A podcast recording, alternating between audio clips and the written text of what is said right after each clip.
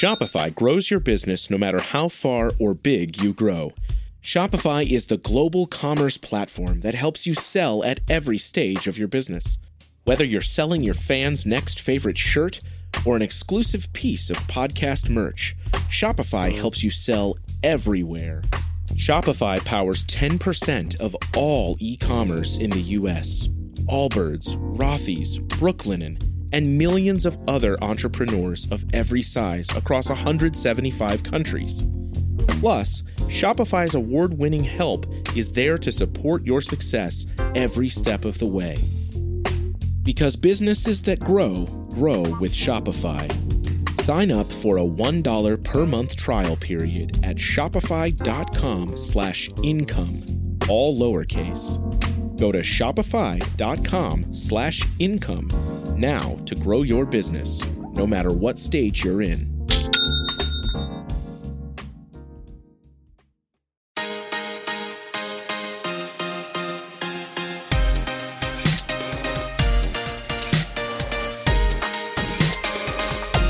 Hey everyone, it is so good to have you with us for another episode of the Wonder of Parenting podcast, a brain science approach to parenting.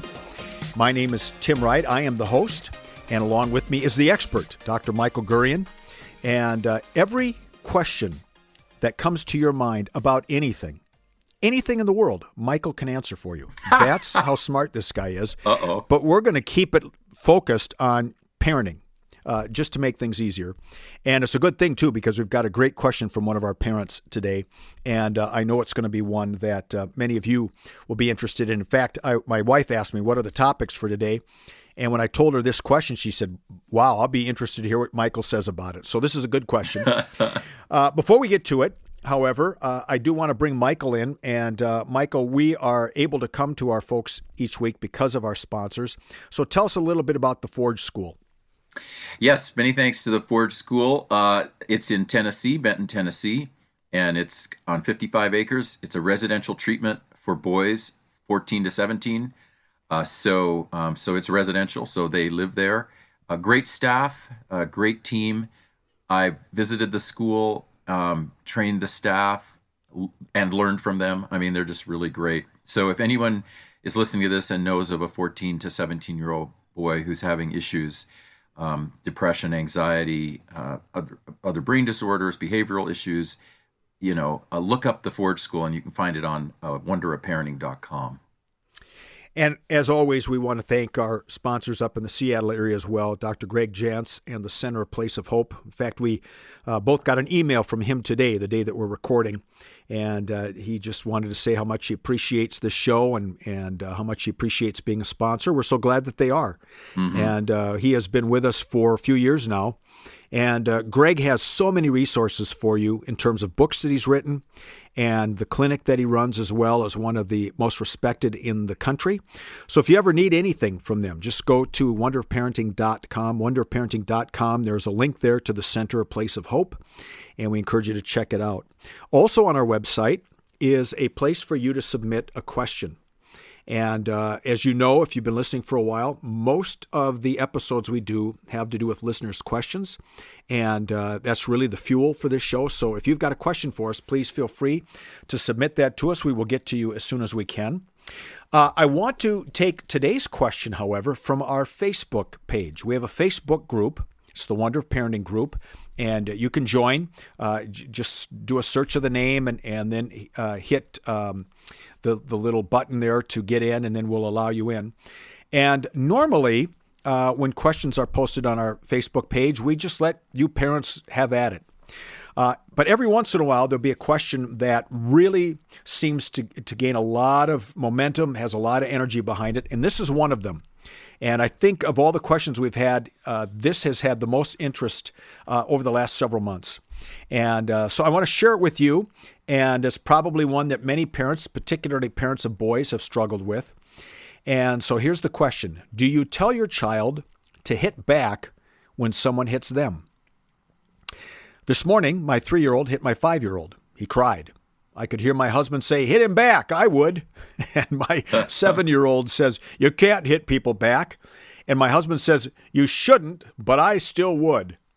My kids are all boys. I love that. That's fantastic. We definitely let kids figure out on their own most of the time, at least until it becomes dangerous. Sometimes we feel child number two doesn't stick up for himself enough and takes it from the 3-year-old. I'm torn between letting them fight it out and ignoring or telling a grown-up. I should add that they know not to hit in school. I grew up with 4 brothers, and my dad used to always say, if someone hits you, then you hit them back, and my mother says you never hit people. I just prayed no one would ever hit me, so I didn't have to decide, LOL.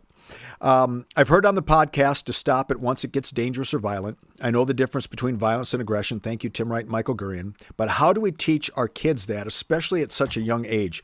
So, Michael, I think there's a lot of things going on here. There's sort of a male-female thing going on here. Of course, there's hitting, boy energy.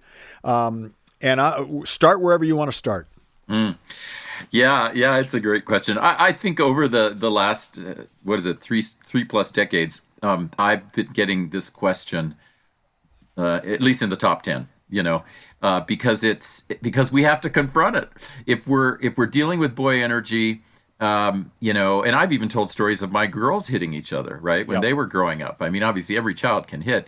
And then especially in the context here of boy energy, hitting's going to happen. So I would say a few things. First of all, I think this family is just doing great. One thing I love about it is it's by strategic parenting. Just like her parents were, one said one thing and one said the other. One said, yes, you should hit. And the other says, no, you should never hit. And that's okay. That's what we call by strategic parenting, and it's actually a good thing. You get different strategies from each. And then kids can use them in different contexts. I myself am not anti-hitting, but I think another thing they're doing smartly is by saying, now, in our sibling society here, you guys hit each other, but you can't do it in school because you'll get kicked out of school. So that's really smart. And we all know that some of the stuff that exists in school doesn't exist in our sibling societies, right? We let our kids do all sorts of stuff, especially after one has had more than one child, especially when you get to 2 kids, then 3 kids, then 4 kids. You just don't have enough bandwidth to intervene all the time. So they're doing all this stuff. But if they do it at school, obviously bad, that's going to get them in trouble. So that's another smart thing I love about what this family is doing, teaching that there are different rules in different places and respect those rules. Then in terms of the hitting itself, I have no problem with kids hitting each other in the context that she has mentioned here, which is they always stop it if it becomes dangerous, and they stop it if it becomes violent. And as she said, and as some of our listeners know, we work with a difference between violence and aggression. Violence is trying to destroy someone else.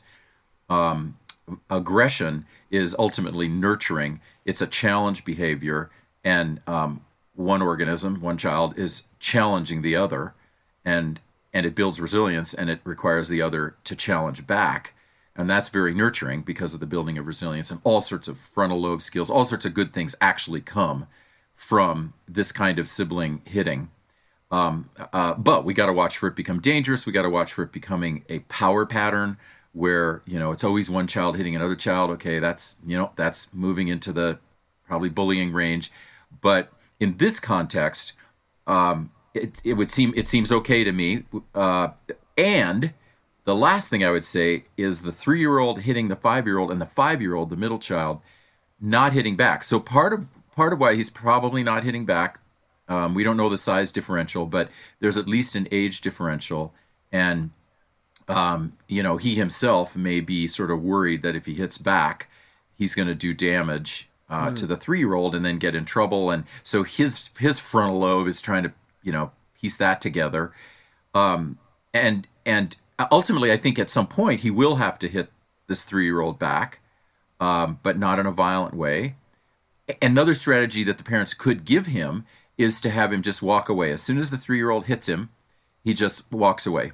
I'm done with that. I'm not going to play with you. That also could help train the 3-year-old. If the 3-year-old is persistently hitting the 5-year-old, could train the 3-year-old away from that behavior because the 3-year-old doesn't want his brother to isolate from him. So I know I said a lot there, but ultimately the overarching concept I would give to listeners is hitting per se is not what we used to say it was, you know, in the field of psychology. We used to say never hit. Anytime you hit, it's bad and it's violent. We now understand this kind of sibling behavior, and it's not necessarily violent. This episode is brought to you by Visit Williamsburg. In Williamsburg, Virginia, there's never too much of a good thing. Whether you're a foodie, a golfer, a history buff, a shopaholic, an outdoor enthusiast, or a thrill seeker, you'll find what you came for here and more. So ask yourself, what is it you want? Discover Williamsburg and plan your trip at visitwilliamsburg.com. Hey, it's Ryan Reynolds, and I'm here with Keith, co-star of my upcoming film, If, only in theaters May 17th. Do you want to tell people the big news? All right, I'll do it. Sign up now and you'll get unlimited for $15 a month and 6 months of Paramount Plus Essential Plan on us. MintMobile.com/switch. Upfront payment of $45 equivalent to $15 per month. Unlimited over 40 gigabytes per month. Face lower speeds. Videos at 480p. Active Mint customers by 531.24 get 6 months of Paramount Plus Essential Plan. Auto renews after 6 months. Offer ends May 31st, 2024. Separate Paramount Plus registration required. Terms and conditions apply if rated PG. Man, there's so much good stuff there. So I want to start, because you mentioned by strategic parenting, and I don't think that we can really emphasize that enough. And I don't want to get into stereotypes, but in both of these stories, the husband is saying hit back and mom is saying don't. And then for the writer's parents, dad was saying hit back and the mom was saying don't. Is there a tendency for males to be more permissive, permission giving in hitting than, say, females? Would females be more of let's work this out with our words, for example? Oh yeah, yeah. In general, we don't, as everyone knows, we don't stereotype. We look at biological trends. So the biological trend is for males to use this hitting behavior more, just for all the reasons we've talked about on these shows, how much more spatial males are, how much more testosterone they have, you know, just across the board and all over the world. The biological tendency is for males to do that more than females. So then, and it's part of how males build resilience in others and how they build resilience in themselves. Even when, you know, males are hit, if they're hit really hard, they're going to cry, but quite often they're going to try to develop a resilience response, which is, oh, that's okay. You know, I'll hit back. It didn't hurt me much. What that is a resilience response. And it's partly wired into the way they're set up. And of course there's socialization always involved, but it starts in biology. So yes, we have a biological trend for fathers, for grandfathers, for men to, as you said, give more permission for hitting behavior, than women. And we want to remember that that biological trend makes great sense for women. They're more oxytocin, bonding chemical. They have more nerve fibers in the skin. They take in, more pain. They experience more pain. And so, of course, you know, they're going to, from a biological trend point of view, they're going to say, well, let's not cause pain. You know, I don't like that pain. I don't want you to have that pain. And that's why it's so good that we're bi-strategic.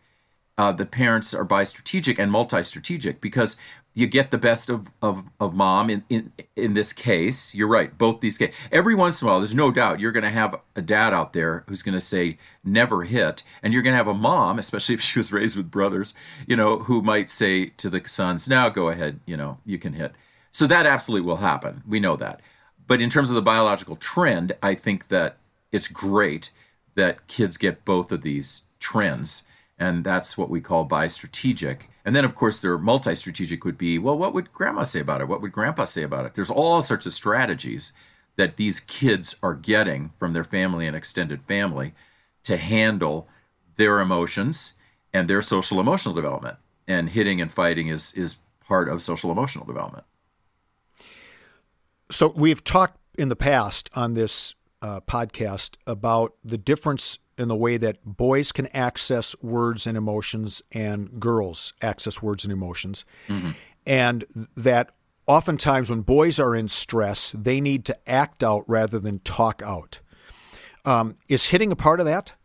Yeah, that's one of those brain differences, because so let's say something happens between these brothers, and it triggers some emotion in the 3-year-old, the 3-year-old, that amygdala, gets swells up, fills with blood flow.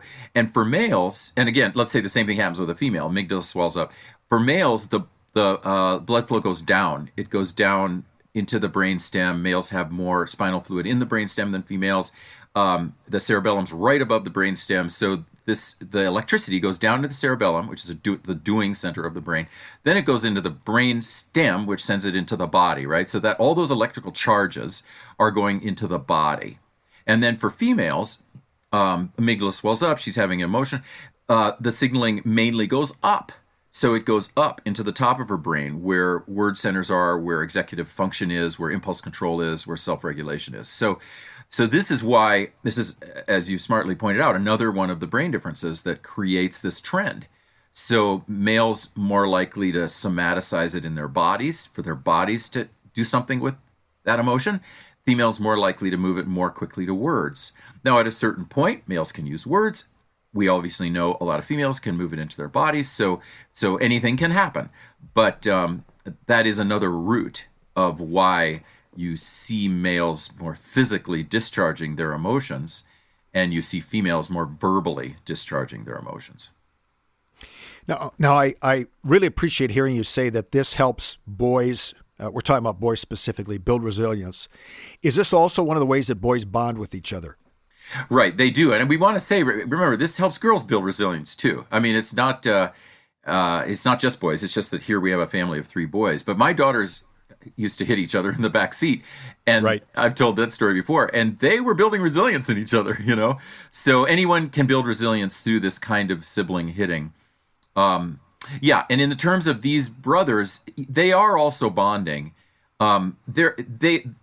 We do bond physically. Guys often are bonding more physically than perhaps moms realize or women realize, because we're kind of set up differently. Guys often don't need very many words in order to bond with another guy. Words can come later, but they're bonding through doing games together, being physical with each other, wrestling, rough and tumble play, that are not as verbal for a lot of boys, but they're still bonding. So then the fighting can be part of the bonding, and it definitely is, as every family of 3 boys knows, it is part of the bonding. However, the boys are going to watch for it, and the parents are going to watch for it when it actually impedes the bonding. If the right. If the 3-year-old just is hitting all the time, that's now going to start to distance the 5-year-old. And so that's why I would rather see the 5-year-old use the distancing strategy now, retrain the 3-year-old, and then they can, their bond can continue. If you're struggling to lose weight, you've probably heard about weight loss medications like Wegovy or Zepbound, and you might be wondering if they're right for you. Meet Plush Care, a leading telehealth provider with doctors who are there for you day and night to partner with you in your weight loss journey. If you qualify, they can safely prescribe you medication from the comfort of your own home. To get started, visit plushcare.com/weightloss. That's plushcare.com/weightloss. Plushcare.com/weightloss. When you need mealtime inspiration, it's worth shopping Kroger, where you'll find over 30,000 mouthwatering choices that excite your inner foodie. And no matter what tasty choice you make, you'll enjoy our everyday low prices, plus extra ways to save, like digital coupons worth over $600 each week. You can also save up to $1 off per gallon at the pump with fuel points. More savings and more inspiring flavors make shopping Kroger worth it every time. Kroger, fresh for everyone. Fuel restrictions apply. This is going to be a little bit off topic, and then we'll get back to the topic. What about boys, girls, and hitting back? Say a girl hits you and you're a boy. We've been raised in our society, right. Never hit a girl. Seems to get a little dicey. Yeah, that's a really difficult one. And families with both sex children, boys and girls, have certainly had to deal with this, or maybe, I'm going to say certainly, that's generalization, but probably had to deal with this. So again, every parent is going to give their strategies to the child. Some parents are going to say, hey, your sex doesn't matter. If he hit you, he's saying this to a girl, you hit him back, and vice versa. Some parents are going to say, well, let's use this as a way to teach males how to control, so how to self-regulate, right? How to control their aggression. And one of the ways we're going to teach them to control it is we're going to teach them to never hit a girl. I think either of those are fine. I think that, you know, that some of it works itself out organically based on size, on muscle mass. If there's a differential, you know, you have a little girl and a big boy, and there's a differential, which could cause harm to the little girl, that organically works it out. Parents are not going to allow the boy to hit the girl.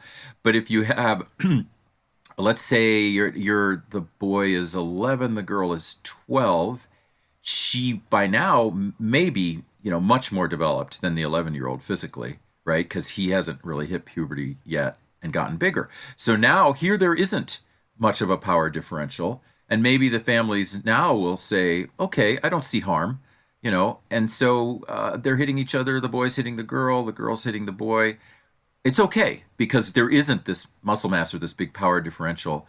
So I think families organically make decisions about it. I maybe because I'm old fashioned. I mean, I don't know. I'm from 62 years old. I was so locked into my brain when I was growing up that a male never hit a female, and that was such a key component of masculinity training. That masculinity means you do not hit females, right? And so I cannot conceive of a way in which I would do it, and in which I would tell my son, if I had a son, to hit my daughter. But, you know, the newer generation, maybe.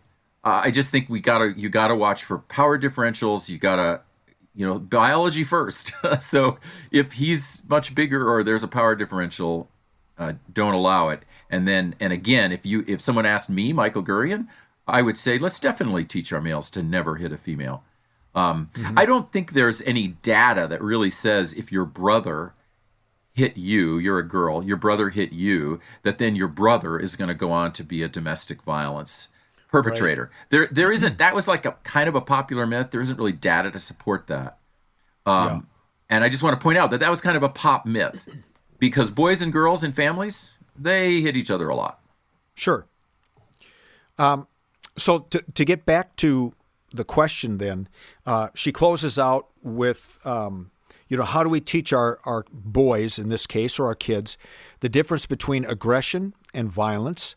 And what are some of the things that parents should look for and encourage their kids to look for to help them not cross that line from aggression into violence?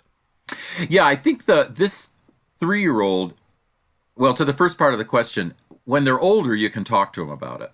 Right. This 3-year-old, you could try talking to him, but I don't know where his brain development is. It might be hard for him to understand the distinction. So the 5 and 7-year-olds, you could start the conversation with them. Violence is you're trying to destroy someone. Aggression and aggression nurturance is you doing rough and tumble stuff. You could get them starting to think about it at 5 and 7. Later, you can absolutely talk to them about it. But in this age group, 3 and 5, I think that it's great to talk to them, but I think that experientially, what the parents should do is, number one, keep being bi-strategic. Number two, keep showing them the difference between danger and nurturance. Just show it to them when they do it.